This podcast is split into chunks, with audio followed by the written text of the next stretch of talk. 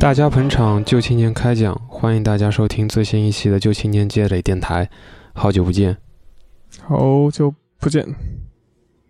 好久不见，好久不见。第二期已经拖了快有几个月了，反正是挺久的了，拖了快有他妈的半年了，我感觉。是的，是的。呃，我们上一期的话是简单聊了聊各自的县城青年成长经历，所以我们今天的话题是。呃，这一期呢，我们想聊一个全新的话题，和时时事更加相关一点，就是大家知道嘛，现在 COVID 处在一个退潮期，然后呢，我们就想分享一下每个人自己的 COVID 相关的记忆。然后，因为烤肉现在在国内的无锡嘛，无锡的疫情也又严重了起来，我想听烤肉先分享一下国内现在无锡疫情的情况。据我了解的话，无锡这边的情况还是相对有些严重的。当然，这个东西的话，我所了解到的话也是说，呃，有许多地方又封在家里面了。呃，包括我的一些同事，在家里又有些封了一个多星期了。具体的感染人数的话，这个我也不太清楚，因为你懂的，官方的报道的话，这个人数是真实人数总是遮遮掩掩的。我知道这个烤肉是是在江阴，江阴对吧？江阴好像现在已经有很多的所谓的类似方舱医院的地方在接纳一些无锡的密接患者，是这样的吗？呃，是的，呃，江阴这边的话，有许多人也被拉到方舱里面去了，然后这个管理看上去还是比较混乱的，有些人拉到了本地的一些方舱。有些人的话是拉到了一些周边地区的方舱，呃，事实上，在我们原定录这期节目的时候，那时候，呃，进行了两周左右的时间一个封控嘛。那时候紧急在江阴的一些偏远地区啊，一些闲置的空地上造出了非常多集装箱式的方舱。这些方舱的话，我觉得随着一些疫情的起伏的话，包括这次呃，还会再继续启用。所以这些集装箱就一直没有被移走，呃，没有被移走。那些方舱的地方的话，我有路过过。之前的话就是闲置的空地嘛，然后现在的话全部被封起来了，没法进去。就是之前在网上也看到他们，因为常州跟无锡有交界的那个地方嘛，就我看到有那个边界线那边就好多人就是有冲突嘛，就因为好多人要跨那个。跨过那个边界线，从那个无锡到到常州那边去上班，然后但是就就给他们封起来了。就这个你大概了解吗？你有听你朋友讲啊？有你有朋友在那边就是要跨这个地区上班吗？有的有的，那个视频的话，我记得我也分享过给你看过，非常多的人站在那个边界的地方，很壮观。对啊，这个事情的话，我就觉得也是很可笑的一点，就跟核酸检测一样。嗯、呃，你所谓的严防死守、动态清零，呃，实际上的执行的效果就是人挤人，然后还增加了传染的风险。你们现在多久测一次啊？我昨天刚刚核酸检测了一次，呃，原计划的话，我们今天还要再检测一次，但是实际的话好像并没有。呃，其他区域的话，可能有今天在安排核酸检测。那那大概现在无锡的疫情就是这么一个情况，说明现在这个检测和风控都都属于一个重新又卷卷土重来的状态。方舱好像也是在断断续续的成为一种时不时会被启用的一个常态吧。嗯，那那我们就在借此去追溯一下最开始这个疫情的源头时候。三位的自己的感觉吧，呃，你们最早注意到 COVID 是什么时候呢？嗯，就我先开始讲吧，因为你在国你那时候在国内嘛。对对，因为他最早，我记得我第一次看到这个新闻是二零一九年的十二月三十一号，要么是十二月三十号或者十二月三十一号，就那个就你去看微博上面有很多人发那个就是内部的像一个像一个红头文件一样出来说那个检测出那个 SARS 的什么同源病毒，就当时我感觉好像还挺还挺多人在关注这个事情的。然后我当时跟我一些朋友在那个厦门，就是大家在一起玩嘛，然后就我还跟我一个朋友讲，就说我因为因为我朋友他在武汉上学嘛，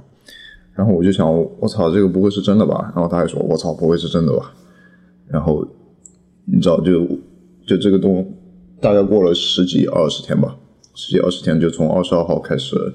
还是二十一号就宣布这个就有人传人迹象，就最早是是这样，有一个在一个旅行的一个过程中，然后刷微博，当时觉得可能就是就你还倾向于相信它是一个谣言，然后到后面它真的成真的时候，就所有事情都变得一塌糊涂的时候，你觉得就很神奇。那叶叶恒是不是当时已经在美国了？对，我是是处于一个大洋彼岸的观察者的情况。呃，那既然聊到我，我来讲讲吧。我我也是非常，当时非常及时的就已经看到了那个所谓的红头文件，然后又很快的看到了一些相关的辟谣，包括没有暂时没暂时没有发现人传人迹象等等。那其实作为一个在在在很远很远的地方以外的一个人去看自己祖国的这么一个情况的话，他他更多的就是一种无奈吧，然后说通俗点可能就是干瞪眼，你你自己很急，然后你也有家人在国内，你也知道有很多你的同胞会受到影响，但是你你你什么都不能做，你唯一能做的就是你跟紧盯这个事情的发展，把尽可能多的准确的消息传达给你认识的人。呃，再到后来的话，其实，嗯，等到这个疫情真正爆发了以后，最开始国内的医疗物资在应对这方面是非常紧缺的嘛。嗯。然后留学生们，很多的海外华人吧，包括留学生，就开始从世界各地去买那种大宗物资、医疗物资往中国运。比如口罩、防护服，这这个这个我自己也也有参与，包括我国内的朋友也有一些参与，甚至有那种专门的对接微信群。再到后来就是，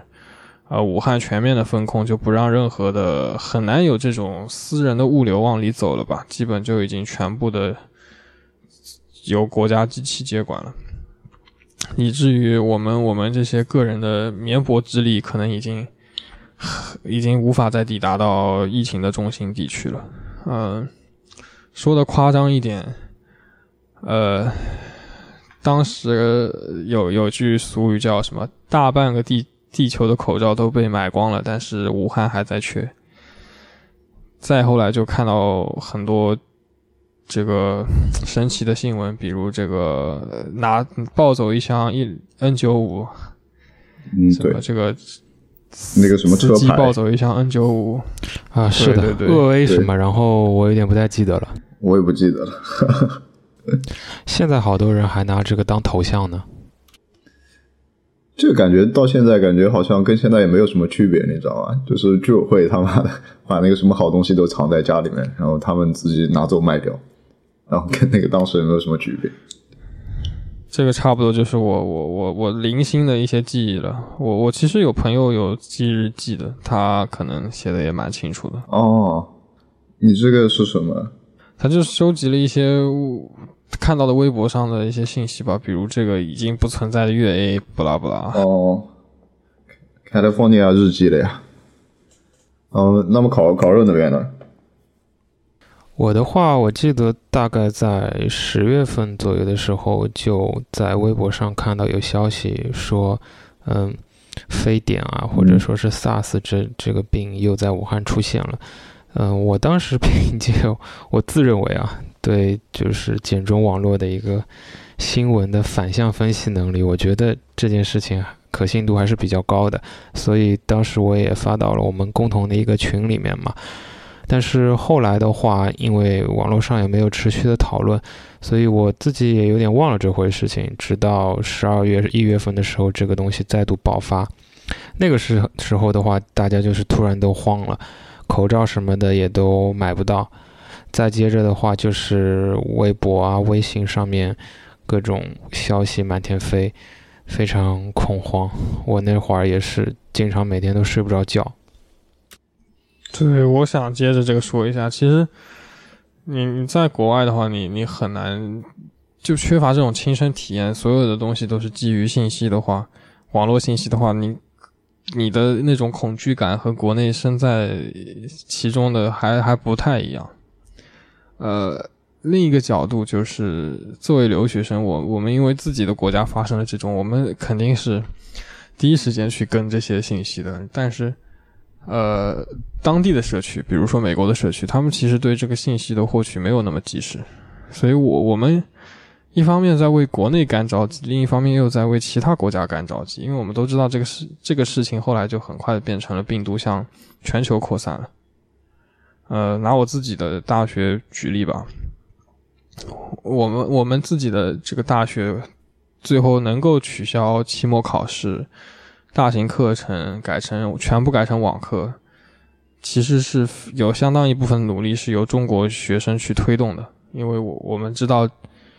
我们当时的一些倡议书就说，呃，这个病毒已经已经不再是一个国际事务了。呃，当然，此处的国际事务指的是大洋彼岸的一个一个一个爆发，已经变成了一种国内问题。我们很明显的看到当地的新闻开始报道一些零星的病例，并且这种数据以一个指数形式在上涨，所以最最终最终学校呃，美国其实很多学校的停课，我相信都是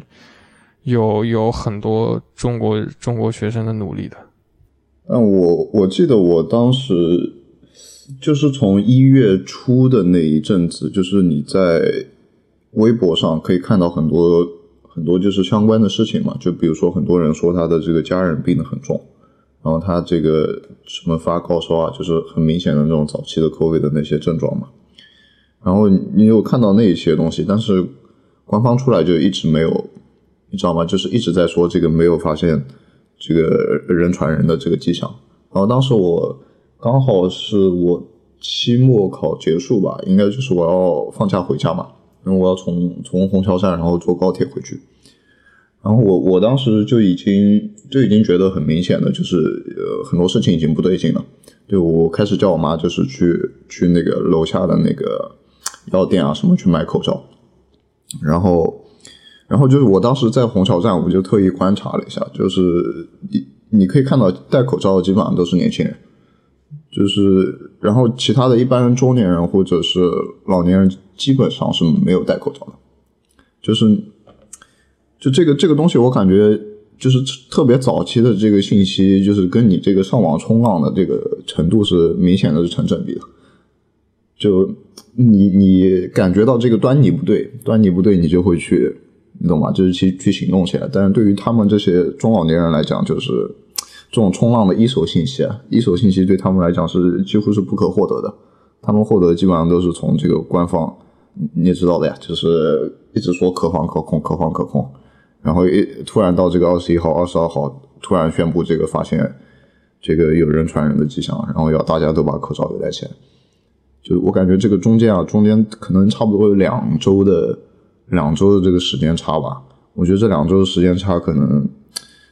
你懂吧，对于大家这个准备来讲还是有很大的影响的。嗯，对，其实这个挺像挺像这个这美国这当地社区的一个情况。你说这个中老年人没信息，我觉得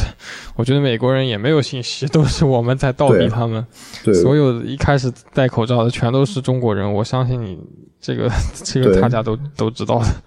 而且我感觉就是你要说美国那边其实一直都是一个，就大家觉得这个是大洋彼岸跟我没有关系的事情，你知道吗？就很很荒唐的，大家都是一种隔岸观火的一个状态。但是最后真的火烧到自己身上，然后就就可能到就灾难型的火锅吧。嗯，这这点这点必须要承认的，就是美国在这个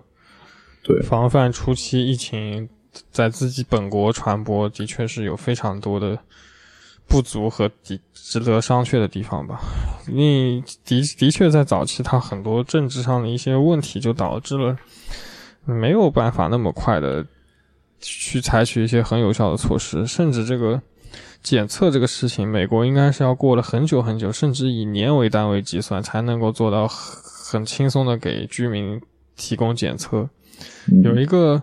当时在推特上非常火的视频，是一个嗯，我不太确定啊，但是应该是一位女性的参议员，参议员，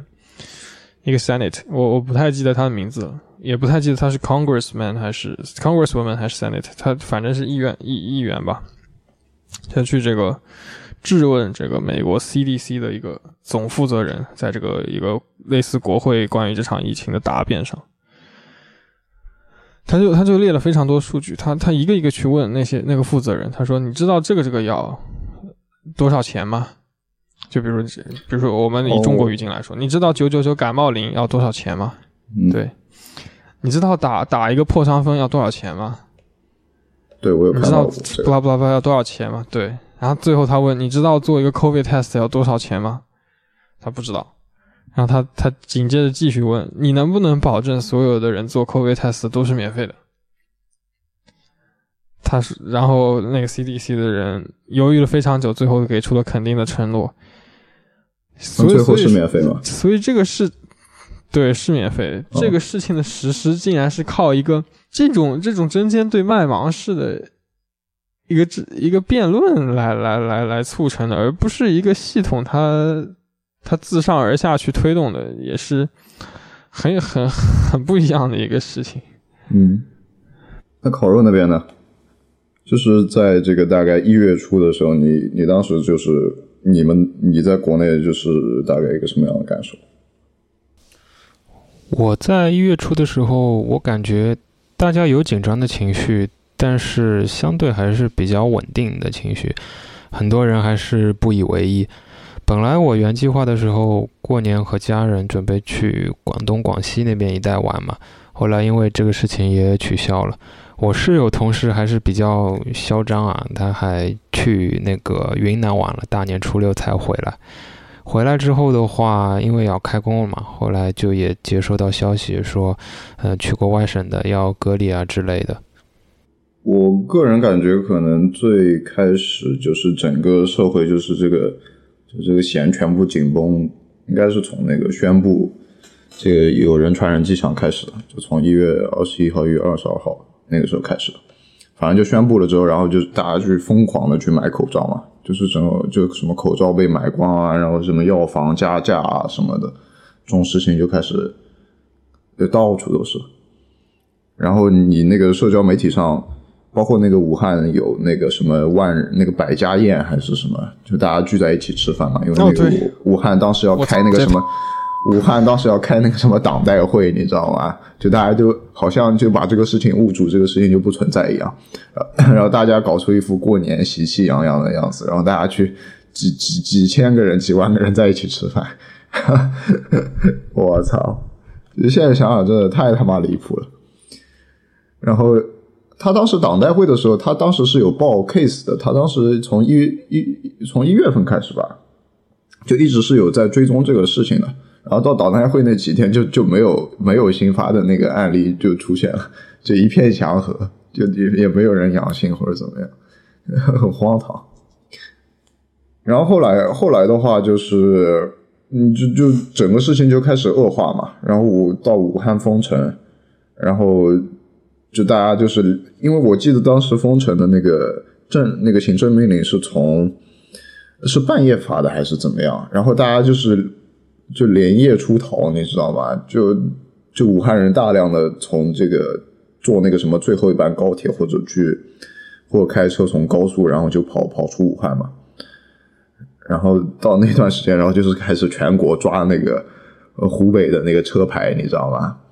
这个我觉得没有什么好苛责的，没有办法掌掌控的一个事情。对啊，其实这个事情我我还想提一下，有些西方媒体对这个中国态度，意思就是你没有很早的把国际航班都封掉，我觉得这个、嗯、这个是很难做到的，这个有点过分严苛了。对，我觉得你这个这个要求实在是有点太苛刻了，就你如果什么测序什么的还没有出来，然后你这个传染性。这个阿令什么东西你也不知道，你就直接的去把这个所有的国际航班封掉，我觉得你做事后诸葛亮，你说那该不该封，那肯定是该封的嘛。但你在当时的那个情况下，你要能做出这么大的一个决策，显然不大可能嘛。虽然现在国际航班也封封的基本上七七八八了，关键当时一下子分，他们也受不了呀，呃，人啊、物啊，全部断掉了。而且我我个人觉得，当时我还是对这个事情还是有一点信心的，你知道吗？就是我想，我们他妈已经经过一次 SARS 的这种这种处理了。然后你包括你去看 SARS 之后去建立的一些一些就是整个汇报制度嘛，就是整个疾控中心它是可以直接上报给国务院的。那那这个这个东西，我当时觉得，既然这个东西已经创造出来了，那它就是为了应对下一次危机到来的。但后来发现这个东西是完全失效的，你知道吗？就你疾控，疾控上还是比我要乐观，我对这个东西非常不信任。我觉得我是在你们两个人中间，我我也时不时的看到一些消息说武汉有最牛逼的病毒研究所，我就乐观一点。但是、啊、但是又看这个媒体这边一片祥和，我又觉得非常的悲观。对啊，呃，当时那个叫什么江宁婆婆嘛，什么叫武汉搞不定，就全中国都搞不定，还是怎么说的？然后后面后面就变成就打脸嘛，然后大家都那个劝他，你可以再表演一下那个嘛。再到后来就是全面封控了吧？对，就开始，我记得是从从武汉开始嘛，然后到后面可能是整个湖北省还是怎么样。湖北省的话，我记得挺严重的，都逐一沦陷了。嗯，而且我记得当时其实武汉的市区可能，可能好像还没有周边的一些县城要严重，我看当时有黄冈，还有什么荆州啊，什么地方，他们好像比比武汉这个市区好像更加的严重，因为他们的那个医疗物资，还有他们的那个医疗水平啊、医疗能力，可能跟市区的这些大医院、三甲医院可能根本都没有办法比的。然后你去看他们的感染数还有死亡数，可能要可能是要高于这个武汉市区的这个这个数据的。嗯，不过当时就因为处理的也比较仓促，感觉很多不应该发生的问题都是由于这个纯粹的恐惧造成造成的。其实这个病应该是现在来看是绝对有足够的收治能力的，只是有很多根本就、嗯、就不是得这个病的人，对，都冲到了这个医院。我我我觉得我觉得这个你初期的初期的这个病毒就是。就是这这个最早的最早的这个毒株，我觉得还是你懂吗？还是很还是比较危险的。你去看一些人的那些症状啊什么的，就包括这个人、哦、也是人本能的恐惧嘛，加上你的这个所有的政令或者什么的都是一个不透明的状态，然后你也不知道你这个得了之后你会应对要面对一些什么东西，很多人都是恐惧的嘛。确实，可能这个初期它病毒确实比现在危险。你。你要你要现在去去让去这个承认这个医护医护人员有那么高的死亡率和感染率，其实其实还是很难的。那时候比现在好像要夸张很多。对，因为你去看它的症状你就知道了，因为最早的那个毒株它不是像现在这个奥密克戎，它是一个就是上纯上呼吸道的一个一个症状，就上呼吸道就是它不到不到你的肺部的。因为最早的那个毒株都是有严重的病例，都是有肺部感染的。就肺部感染，它会就是那个很典型的，就 X 光扫出来，它一片白的嘛，就白的，就你你有呼吸，你有有呼吸困难，然后就非非常严重的一个症状。嗯，包括有一些人就是得了之后什么，就是身体那个发黑啊什么的，你你有看到吗？就是那个李文亮当时应该是有这个症状，就是人开始皮皮肤颜色开始发黑。然后到后面就加重嘛，迅速加重。现在的病毒真的是，我都巴不得自己被感染，然后让自己有抗体。那那我反正我得过了，李警官也得过。对，我是我是今年的五月份得的，就两个月之前嘛。也就我没得过了。一恒什么时候得的？那你得过，你就今天不是得的？十二月。二零哦，十二月份。二零二一年十二月份，我那时候应该还是 Delta 吧？你那个时候应该还是 Delta。对，你你你是打了两针，两针摩德纳还是两针辉瑞？是三针辉瑞。三周或者你什么你什么症状？症状就发烧一天，然后然后剩下全都是干咳，没什么事情。哦，哦我是我我应该是就是奥密克戎，因为我那段时间应该就是奥密克戎，就春天那个集中爆发嘛。我是打两针辉瑞，但是我两针辉瑞可能距离现在已经隔了差不多有半年了。然后我去查了一下那个防防这个预防的这个数据嘛，可能就基本上就只有百分之十的有效了。就基本上等于我是一个半没有免疫的状态，就我我裸奔，对我基本上就相当于一个裸奔的状态嘛。那我我症状基本上就两天发烧两天，然后嗯我没有咳嗽的症状，没有任何咳嗽的症状，然后就是无力，然后嗅觉跟味觉有明显的变化，包括我就比较好笑的一点就是我是一个完全吃不了辣的人，以前，然后现在开始吃辣椒，好像你知道就反应没有以前那么大。我好像变得可以更加更加能吃辣了，知道吧？你的意思是你现在其实还还是有一些不一样的情况？呃，我不是很确定，但是我觉得多多少少是有一点点的影响的。但是这个影响它是一个一个逐渐下降的状态，就是我 COVID 刚恢复的那一段时间，就是你吃任何东西是没有没有任何味道的，然后。一直往下一直到到现在，我觉得是一个逐渐恢复的一个状态，就没有你知道没有那个网上说的那个后遗症那么的可怕。我感觉我自己可能也得过，但是不知道，可能是就当普通感冒就过去了。那你不可能的，你这个也得过，你天天 COVID 天天测，就是之前吧，现在天天测的话，测不出来应该就是没有了。嗯，我觉得怀疑自己得过的人大多没得过。对啊。而且老实说这个病毒现在没有那么容易得的。嗯对我当时得了这个病当时得了这个病的时候跟两个三个人密切接触八小时基本面对面就一直面对面他他们都没有事。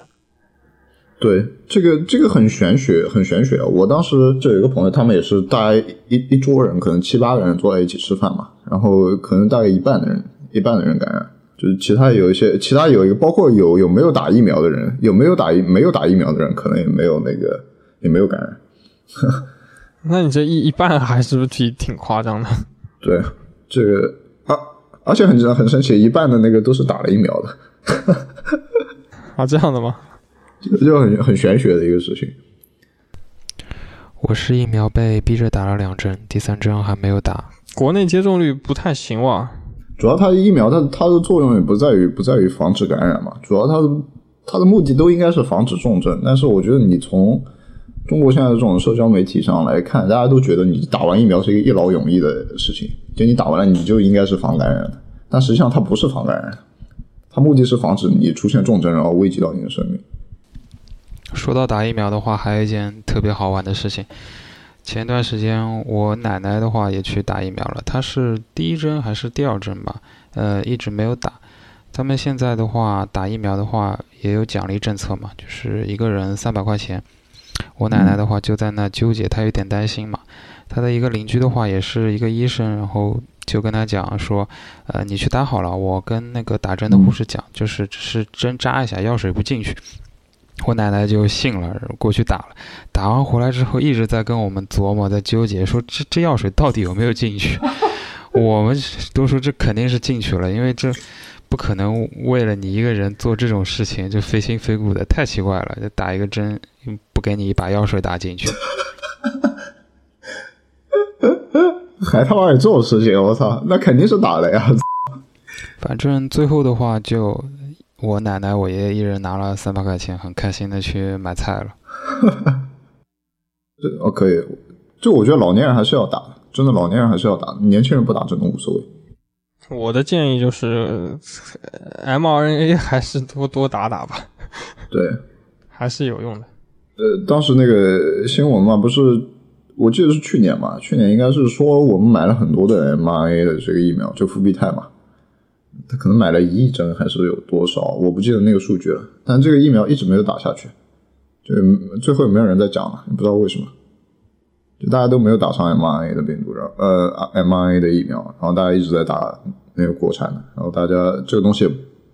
不能讨论，你知道吗？就你去问这个呃医生这个辉辉瑞到底买到哪里去了，呃没人敢问这个事情。OK， 我这个聊的聊的稍微有点远啊，我们我们这个往回拉一点。这个记得这个中国这个疫情最大的一个事情，就是我觉得整个公众参与度最高的事情，可能就是这个这个李文亮这个这个事情。先我们我跟烤肉两个这个置身事内的可以先先等一下，我们听一下一恒这个一恒是怎么怎么怎么怎么认识这个事情的。啊，对的，因为我当时是在美国嘛，所以感知这件事情的方式肯定和身在国内的人有很大的不同。嗯、呃，我觉得最主要的地方有两点吧，一个是周围对这件事情的情绪密度会比国内的人要小。在美国的话，肯定你身边不完全是中国人，也不完全是华人嘛，你的情绪是能够在一定程度上更加接近于你日常生活的状态的，而不是完全的被群众情绪所裹挟。第二点的话呢，就是感知方式了。对我来说的话，了解这件事情肯定完全就是通过微博这个平台去感受的。呃，同时的话，我当时作为一个学生，也有更多的时间去分配在这个社交媒体上，所以对我来说，我应该花了比国内的人更多的时间在刷新微博这件事情，以至于我对李李文亮这个事情的感触是非常的及时且迅速的。嗯、呃，最明显的感觉当然就是那种朴素的愤怒感，和一种对正义在社会中是否能应验的怀疑，和一种从这一个小事情扩散到对这个公权力的一种质疑感吧。虽然有这两点不同，但是我完全不认为在美国的华人留学生或者任何的和国内有情感连接的人会受到更小的冲击。举个例子，嗯，我当时在 Facebook 上有看到一个推文，是一个华裔女教授，应该是华裔女教授发的。呃，她当时是在做一个国际顶级学术会议的评审的工作，然后在推文中她写的是，她向呃这个评审的委员会说，我因为这件事已经完全无法工作了，我整个一周都在时时刻刻的都想着李文亮的事情，我我没有办法做到能够不被情绪影响。也就是这样，可见其实有非常多的海外华人也是受到很大的情绪冲击的。然后对我个人来说的话，我觉得最触动我的事情是，我有看到在微博上有人描述，在李文亮已经去世以后，呃，官方为了拖延他的这个通告的时间，给他的遗体依然进行上这个呼吸机的这个操作。然后那个微博对相关操作应该有一些艺术加工，不过里面的文字描述非常非常强烈的触动到了我，它似乎对我来说已经达到了一种对正义的亵渎。于是借助这种情感上的冲击，我就呃为我的乐队创作了一首写给李文亮的一种纪念歌曲，它就叫做《吹哨人》。刚刚提到呼吸机嘛，呼吸机的最大特征，它是一个有节奏的起伏。我从这个诞生的灵感就是我要从节奏入手，我从结尾开始写，写了一个非常弱化旋律性的结尾，非常非常强调这个节奏性。我写的时候就想象着我读到的那个微博，他描述的那个场景，去怎样用音乐去呈现给我的乐队的听众们。然后自然的我就用这个作为基点去完成了整首歌的创作吧。整首歌是想象的一个李文亮从发现这个病毒到最后在与病魔对抗中英勇牺牲的一个全过程。不太知道国内的是什么样的体验呢？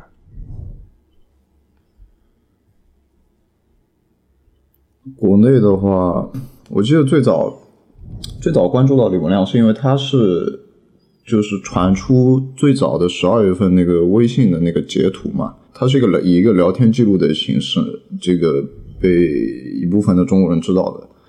然后他当时其实也是只是说发给了自己的一个同行和一个可能自己的亲人吧，就是说就我们武汉发现了这个这个东西，然后大家注意防护，然后就他也他自己也有讲，就不要不要外传或者怎么样，但就不知道为什么他就流出来了。然后流出来之后，然后第一个关键的关键事情就是他被训诫嘛，就是有一个、呃、有当时那个公安局的那个就是他的训诫训诫书嘛，就是嗯，你听你听明白了吗？对，你能做到吗？对，你听明白了吗？你能做到吗？就是你知道吧，就是你作为一个中国人来讲，你很熟悉就是这种这种话，你知道吧？能明白，就是它是一个很很对，能明白，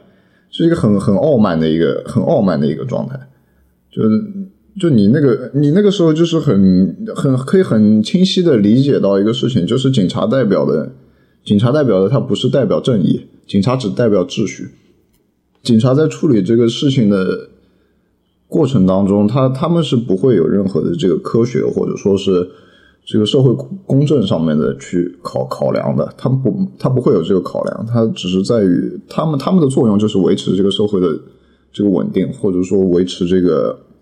他这个权力的一个姿态，你懂吗？就是他要以一个非常傲慢的这个手段去强迫你去这个明白好。然后我觉得这个迅捷这个事情对我冲击还是挺大的，因为你就是你发现这个这个暴力机关其实是就是很残酷的，然后他们也对于对于科学或者说是完全是一个罔顾事实的状态。我不确定当时有没有宣布这个呃这个人传人或者怎么样，我记得是没有的，我记得是没有的，当时还没有宣布这个事情，但他已经这个迅捷书已经就出来了，然后一直到后面呃。就证实有这个人传人这个事情之后，然后包括李文亮到后来去被住院收治嘛，他自己感染 COVID 的，因为他是他他在医院里工作的时候要就是频繁的这个接触患者嘛，然后他自己也感染，然后感染大概是二月三号二月二号二月三号左右，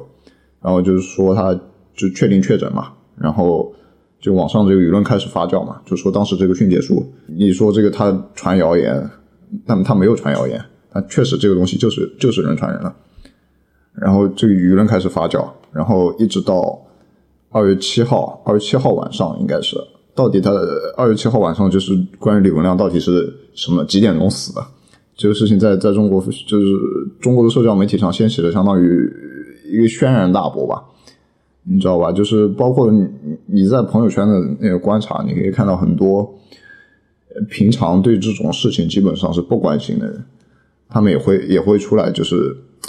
就是一种朴素的一种愤怒吧。就你很少看到就是这么大规模的中国人就是集体的一个愤怒的一个状态。就包括你包括当当天晚上的那个微博，就是宣布李文亮这个去世以后啊，当宣布李文亮去世以后，然后这个。这个怒火就直接被点燃，你可以看到这个网上出现了这个我们要言论自由，这个就是这种这种 tag， 就是你在你在中国是中国的社交媒体，你知道是一个很高度审查的一个一个东西，你要出现这种东西是，你知道吧，这百百年一遇的，就你看不到这么多中国人这么愤怒。然后后来又说这个李文亮还没死，啊。就又又好像又说给他上了 E C M O， 又给他明明死了又给他活活的摁、呃、这个这个这个摁摁摁了好长时间，然后就到二月八号凌晨才宣布他死亡。我个人是偏向于认为这是一个纯粹的分化舆论的手段。嗯、你你知道吧？就是你你你觉得很残酷啊，这个很残酷、啊。就你一个人的一个人的生死，或者说是这个这个事件的这个事实，这个东西都不再重要了。就他他们在意的是这个这个舆论应该怎么去应对，然后、呃、我们要怎么保持保持我们这种就公权力是永远正确的一个呃一个考量吧。那烤烤肉呢？烤肉你你你对这个李文亮这个事情的记忆是什么样的？对于李文亮那件事情的话，我当时的心情其实没有特别大的波动，因为我的情绪是一个。比较连续的状态，它没有说会有一个突变。在那之前我已经看到了很多的消息报道啊，视频也好，我记得我看到有一个在医院里的视频，我不确定它的真实性啊，但是我认为是可信的，就是好多医生然后裹得很严实，穿着防护服啊、口罩之类的，然后在那崩溃大哭。就我的情绪其实也是跟那个视频里的状况是一样的。像张头的话，他也写了一首歌嘛，关于李文亮的。我其实后来也做了一个小创作，就是把李文亮的《迅捷书》以另外一种一种形式抄写了一遍，并且加上了一些当时的杂志啊、报纸上面的报道，做了一个拼贴，也是提醒自己吧，就是曾经发生了那么多荒唐的事情。那到了到了这个事情结束以后，其实我觉得三月份国内其实已经就控制的控制的比较好了，就整个到三月到呃，就整个可能二零二一年吧，二零二一年可能国内控制的都是动态清零，这个动态清零都是控制的比较好的状态，就可能有零星的案例，但是很快就被就被应对掉。呃，但是但是我们都知道，这个三月份三月份是美国这个。美国 COVID 的大爆发的一个一个时候，这一恒应该有有一些话要讲。对，就其实二零二零年整个美国的情况是非常糟糕的，或者说基本就是疯狂疯狂的爆发，疯狂的这个 死, 死人，说实话。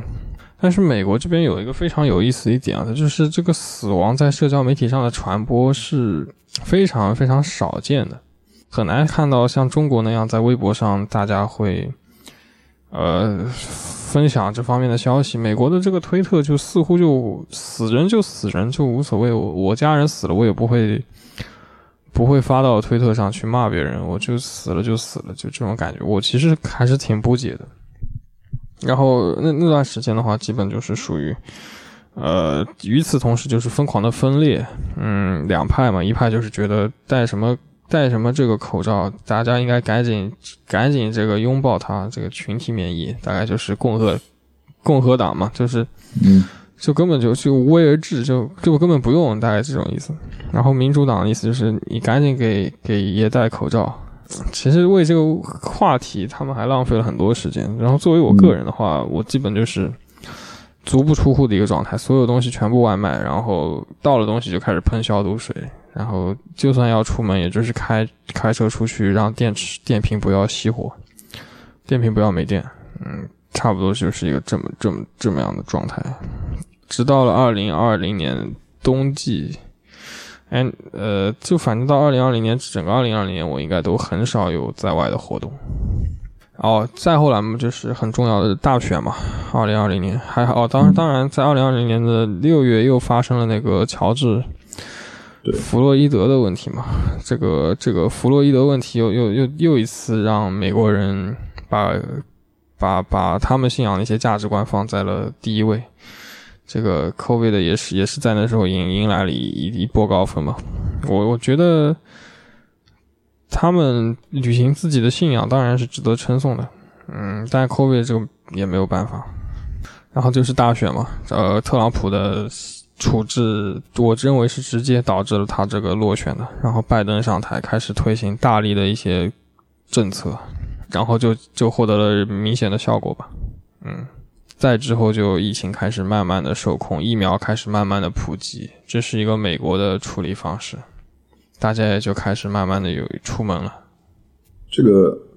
我觉得这个中国和美国其实，因为我一直。我经常会跟一恒讲，就是中国跟美国是一个镜像的一个状态。你看中国和美国在这个疫情爆发初期的一个处置，我觉得都是某种程度的去把一个科学问题给政治化的一个状态。中国就很典型的嘛，中国就是我利用开动国家机器，然后大力的去审查你，然后、呃、审查到只有我一个标准答案，然后其他人都都给我闭嘴。然后美国的话就是。大家聚在一起疯狂的吵架，然后大家其实目的都是为了自己选票，然后，然后大家大家在吵的这个过程当中，然后就耽误了非常多的时间。然后我们是因为我们在审查的过程当中，你没你没明白吧？就这个，就是我讲的这种镜像的这种关系。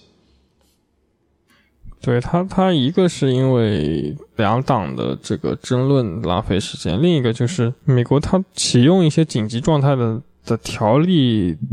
步骤本身就更加的复杂，以至于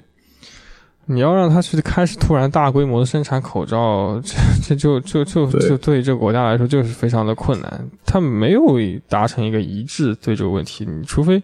它是一个威胁到所有美国人民的问题，他们的国家机器力量是很强大的，但是在这种一个被政治斗争分化掉的课题上，这些多余的条例还是很糟糕的。他们这个法律的也是对他这个宣布紧急状态是有很强的限制的嘛？就比如说总统要发布行政命令，其实是没有的，但是因为是特朗普嘛，所以所以其实权力是我掌握在他的手里，所以就对没有能够及时的启用这个东西。这个烤肉呢？烤肉我，嗯，嗯，那烤烤肉呢？因为我觉得从可能三月份以后，国内的情况就略有好转了。你你大概是？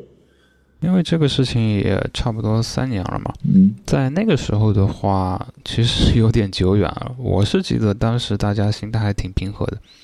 我记得五月份的时候，嗯，你还在上海嘛，我还来找你玩过，嗯，大家我觉得状态挺正常的，都戴着口罩。说这个，反倒我那个县城里面的人，大家都无所谓样子，根本就不戴口罩。然后那个时候的话，像类似于健康码的东西也刚刚出来嘛。嗯，我记得当时到上海也是领了一个好像是叫随身码吧，那个玩意儿，不过那个东西就是随便填填意思意思的，完全是处于一个失控的一个状态。直到后来的话，像健康码啊这些各地的就是一些防疫政策才出，那个时候的话出行是有困难，但是没有像像现在这个样子举步维艰的。这个这个是什么时候开始有的？这这一套体系，应该很快吧？这个，我记得当时五月份就有了嘛。那个时候我在江苏，我觉得是一个逐渐的过程，因为它，我我印象还还是挺深的，就是从七月份，我记得我七月份，因为我毕业嘛，我七月份就是到很多地方都去玩嘛，去那个湖南、福建这些地方，然后他们当地就是每一个省它都有自己的那个码，就它不是一个统一的一个状态。然后那个码其实就是你自己，就是属于你完全自自主申报的一个状态，就你到底填什么，这个选择权在你。然后你你填了，那当然就是绿的嘛，对不对？然后到到了后来，可能一年，在整个二零二一年，这个东西就开始不断的出现，你知道吗？就有那个根据基于那个运营商，你手机运营商的这个数据提供那个什么行程码，就你到过哪里，到到了哪里，不再不再是你自己申报的一个。一个一个东西了，就是别人帮你说你到底去过哪里，包括还有出现后来那个很荒唐那个什么时空伴随，就是你根本就没有跟这个人待在一起过，然后你你只是你的运营商的那个数据，这个信号在在他这个五百米还是八百米之内，然后你就你就你的码就会变。在在国内这这个状态应该是，就它其实是一个暗中收紧的一个状态，就你。你的生活当中你没有你没有你没有注意到那种特别强力的一个措施，但是就像温水煮青蛙一样的，逐渐的逐渐的你你你的这个所有的你的行程啊，或者说你的甚至你的个人隐私什么的，就全部被就收在这个码里面了。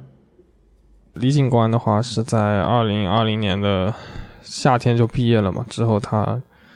就飞往了北欧，那那我很很好奇他刚来到北欧以后有没有感觉到什么不同呢？我觉得还是挺多的，因为瑞典跟其他所有的西方国家比起来，它是一个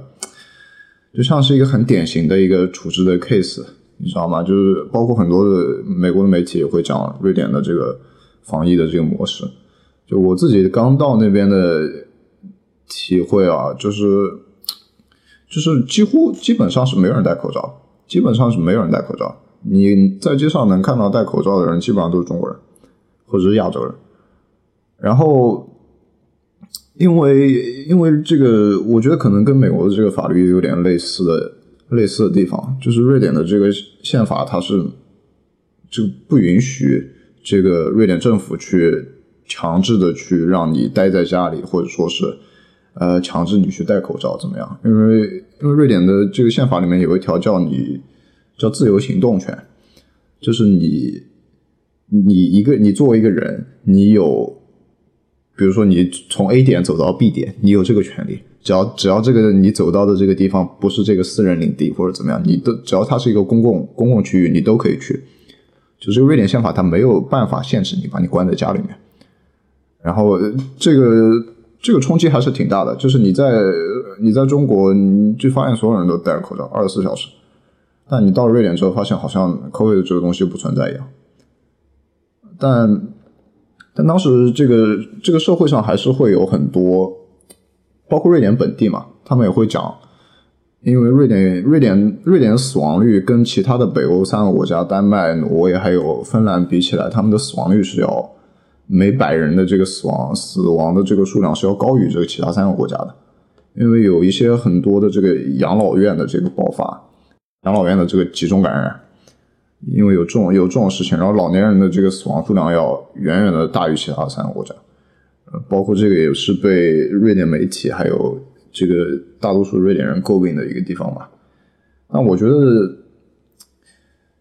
我觉得瑞典其实已经，我觉得他们已经尽尽他们所能去做出一个在公共卫生上合理的一个一个决策了，包括他养老院的这些探视啊什么的。我觉得他们可能要把这种探视你去跟你的这个亲人去这个近距离的互动，这种东西可能要看的比比其他这种防疫或者什么要看的更重吧。就是他觉得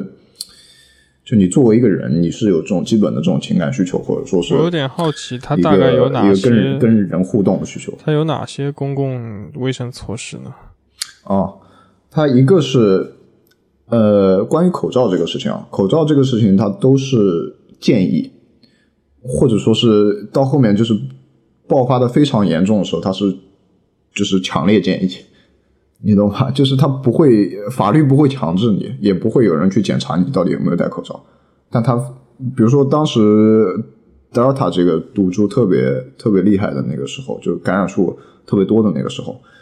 政府会有发一个很很强烈的建议，或者 C D C 发一个很强烈的建议，就是说你在乘坐公共交通的时候，我们强烈建议你戴口罩。然后你那那几天你去看的时候，你会发现其实大多数人大多数瑞典人是戴了口罩的，就他们其实是哪怕这个东西不强制，但是他他对这个 C D C 或者说他对于这个瑞典政府有一个基本信任，就我相信你做出这个做出这个决策是有道理的，而大多数人其实都是戴了口罩的，虽然这个不是一个强制的命令。然后比如说饭店这个事情啊，我记得很清楚，就二零二零年夏天吧，就是你去看其他的一些欧洲国家，包括有荷兰，荷兰他们有很很严格的一个宵禁，包括这个事情在他们那个荷兰国内也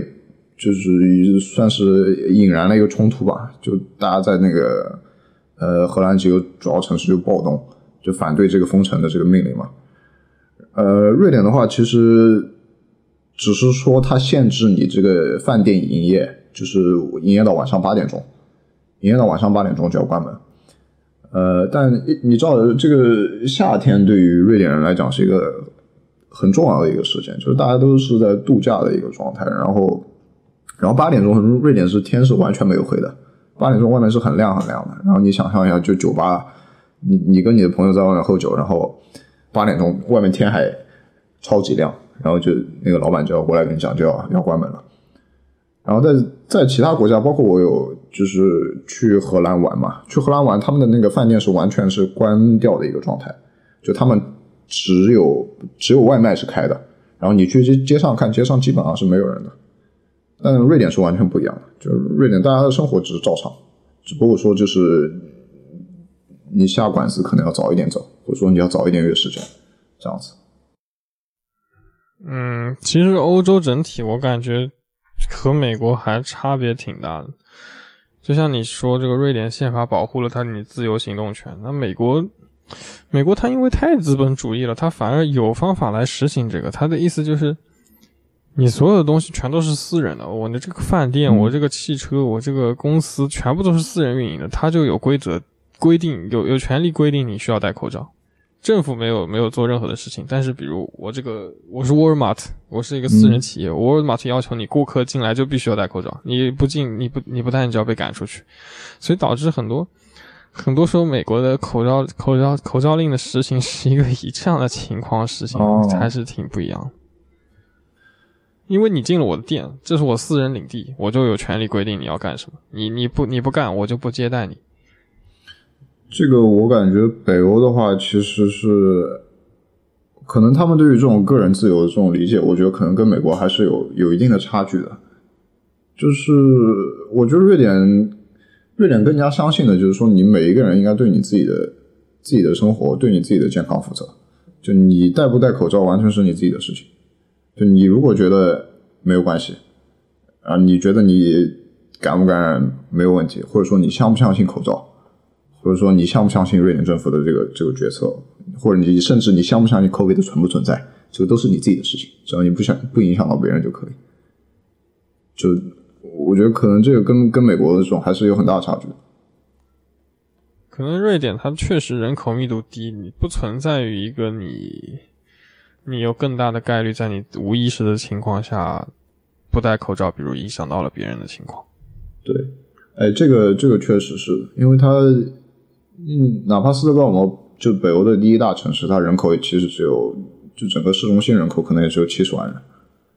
你懂吗？就是非常非常非常少的一个一个状态。包括他们本地人会有一些，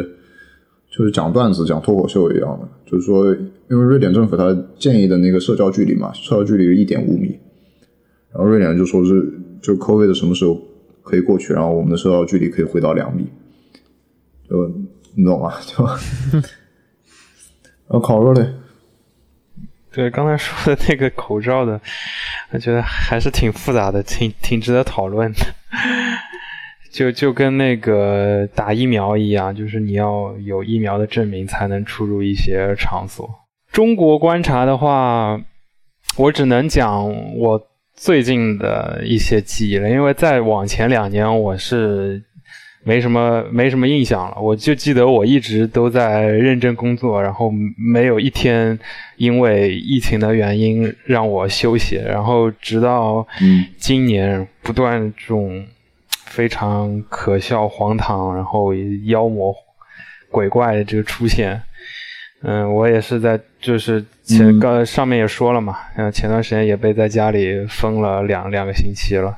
现在就是无止境的一个核酸，每天都处于非常愤怒的一个状态。然后观察的话，这个说说的重一点的话，我就是觉得真的是没没救了，呃、大家就是毫无怨言的说关在家里就关在家里，说核酸就就去核酸，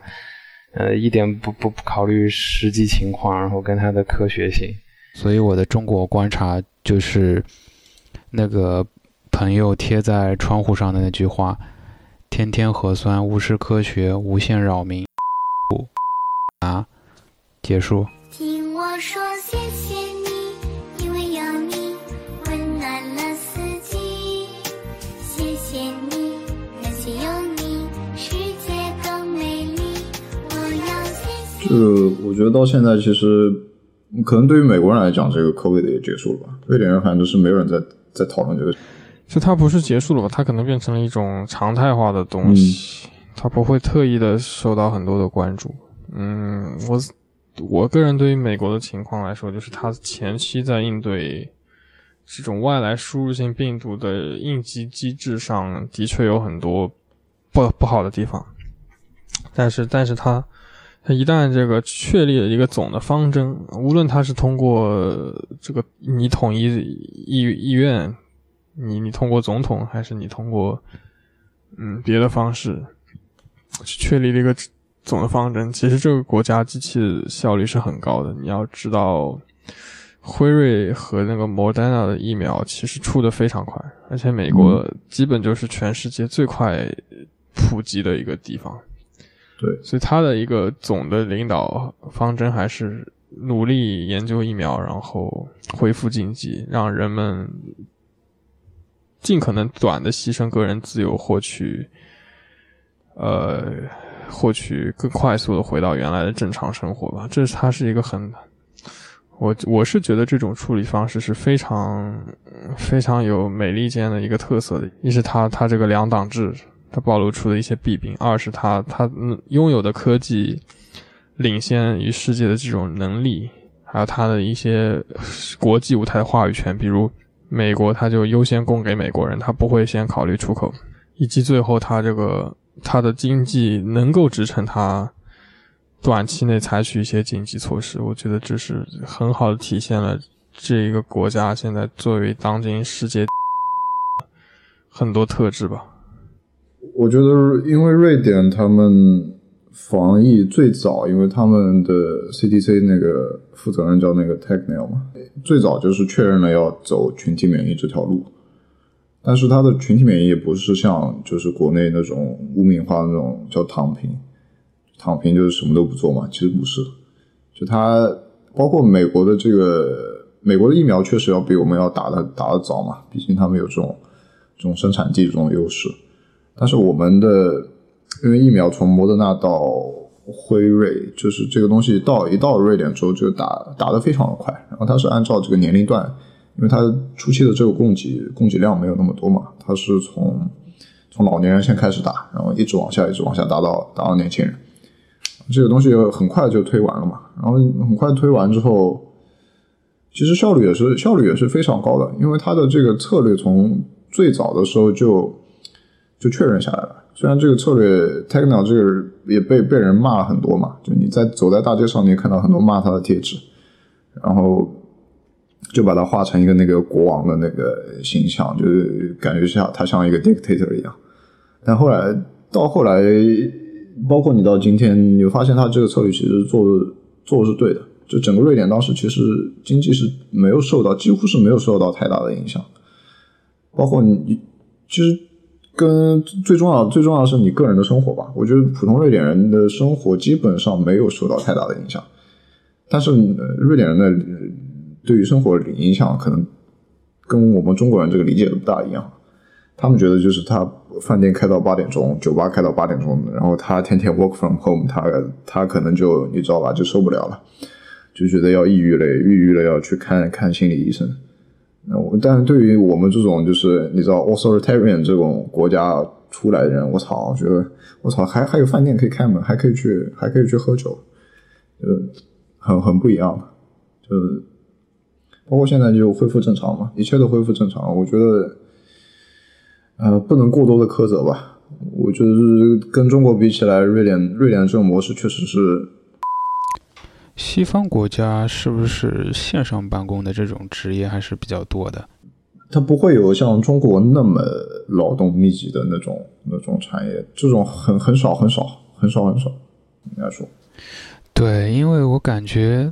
在西方国家，他们好像一下子就完全切换过去了，很轻松的就切换过去了。就他们这种。是需要大量人工的人口密集型的行业，可能确实还是相对来说少一些。美国的话还是结构挺类似的，和中国它都有，只是说一部一部分的互联网产业它它是可以线上的、嗯、其实很多的比如基础设施的运营、交通，这些都是最先打疫苗，他们都是很快就回到线下。餐餐饮对医疗服务、嗯、可能人口密度也要比国内低一点。嗯，这是国内的话就还是非常可笑，所谓的动态清零啊还是什么政策也好的，在我看来就是一团浆糊，全都是形式主义和对领导负责。就比如说我最近我们这边社区有要求上传抗原检测的结果嘛，结果它的方式是收集信息的方式是你把你抗原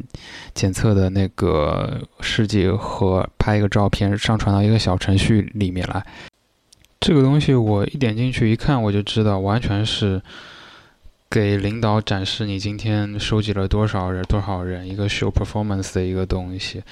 你实际上你图片上传你可能靠人工去一个一个检测你抗原阴性阳性吗？不可能的，完全不可能。所以这就是一个形式主义的东西，你到最后 Excel 一拉出来，你看领导我今天啊我收集了一千个人两千人的数据，他们的抗原我全都收集了，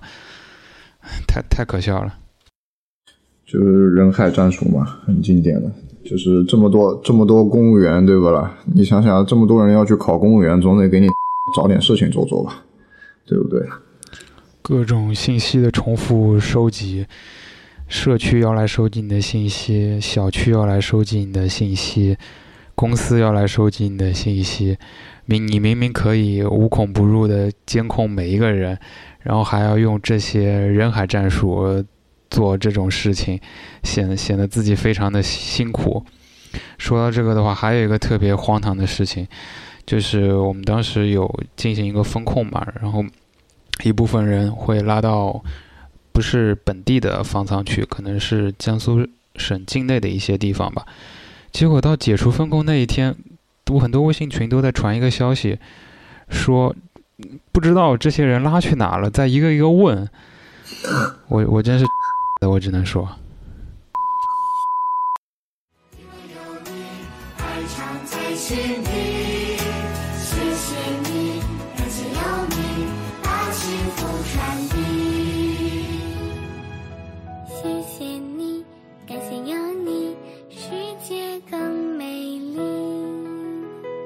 节目最后由还依然在国内抗疫第一线的烤肉君给大家做个结尾吧。